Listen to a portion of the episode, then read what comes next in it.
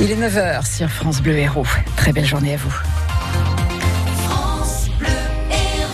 L'info avec vous, Sébastien Garnier, cette grosse frayeur hier en fin d'après-midi dans le centre de Villeneuve, les Maglones. Oui, une automobiliste a perdu le contrôle de sa voiture. Elle a foncé sur la terrasse du bar Los Locos. Elle a percuté deux personnes qui ont été euh, blessées, dont une gravement, avant de s'immobiliser. Écoutez Christine, la patronne du bar, elle est sous le choc. La voiture est arrivée à forte allure, on ne sait pas pour quelle raison. Une personne d'un certain âge et donc elle a pulvérisé absolument euh, toute la terrasse et toutes les personnes qui étaient dessus, dont notamment une jeune fille qui a pris un gros gros choc. Puis un monsieur aussi d'une quarantaine d'années, je suppose, qui lui a été aussi projeté sur le, le côté. La violence du choc était impressionnante. On a un bruit énorme, c'est-à-dire une accélération sans freinage et puis au plancher.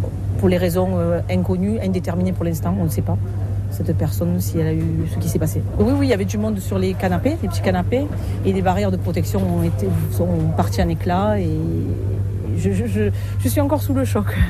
Et le bilan euh, fait donc état d'un blessé grave, une euh, jeune femme d'une trentaine d'années et un homme d'une quarantaine d'années blessé, euh, mais moins sérieusement. L'homme qui a tiré sur un pêcheur dimanche dernier à Cazoul-les-Béziers est en garde à vue ce matin. Les gendarmes l'ont interpellé hier à Lignan-sur-Orbe. Il n'a opposé aucune résistance. Il était euh, au bord de la rivière. Le fugitif avait abandonné la fourgonnette utilisée euh, dimanche. Patrick et Isabelle Balkany seront fixés sur leur sort le 13 septembre prochain. Le parquet a requis hier 4 ans de prison ferme contre le maire de Levallois-Perret et 4 ans dont 2 avec sursis contre sa femme Isabelle pour euh, fraude fiscale. Le deuxième et principal volet de ce procès, celui pour blanchiment et corruption, débutera lundi. Sept ans de prison pour une bitéroise de 69 ans, condamnée par le tribunal correctionnel de Béziers pour escroquerie. Et c'est un peu une habitude pour elle, puisqu'au cours de sa vie, elle a déjà été condamnée à 37 ans de prison. Cette experte comptable de profession volait en fait des papiers à des proches pour ouvrir ensuite des comptes bancaires et faire des crédits. Christine, qui vit à 7, est l'une de ses victimes. Elle a utilisé ma carte d'identité, mon avis d'imposition pour faire des demandes de prêts et des demandes d'argent, de cartes, de crédit. Elle a ouvert un compte euh, à mon nom avec une fausse adresse à 7 pour pouvoir euh, se faire verser de l'argent. Et donc, elle a eu, obtenu beaucoup de crédits. J'ai demandé tous les dossiers aux organismes qui leur avaient permis de délivrer un prêt. C'est là que je me rends compte que les organismes sont minables et versent de l'argent au vu de n'importe quoi, quoi. Si j'étais procédurière, je porterais plainte contre tous ces organismes.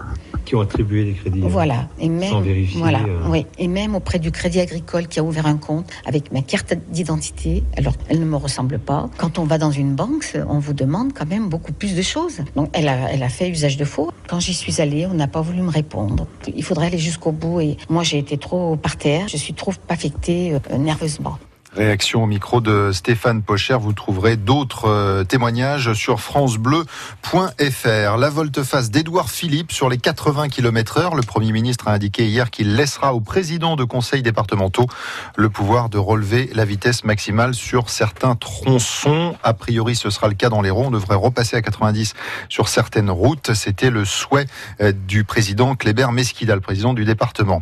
Le remboursement des traitements homéopathiques par la Sécu et sur la la haute autorité de santé recommande de ne plus rembourser du tout les granules en raison d'un service médical qui serait insuffisant.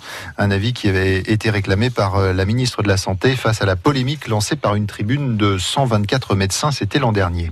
Elles l'ont fait. Les basketteuses de Latte Montpellier reviennent à deux partout en finale du championnat. Et oui, hier soir sur leur parquet, les Gazelles ont remporté le quatrième match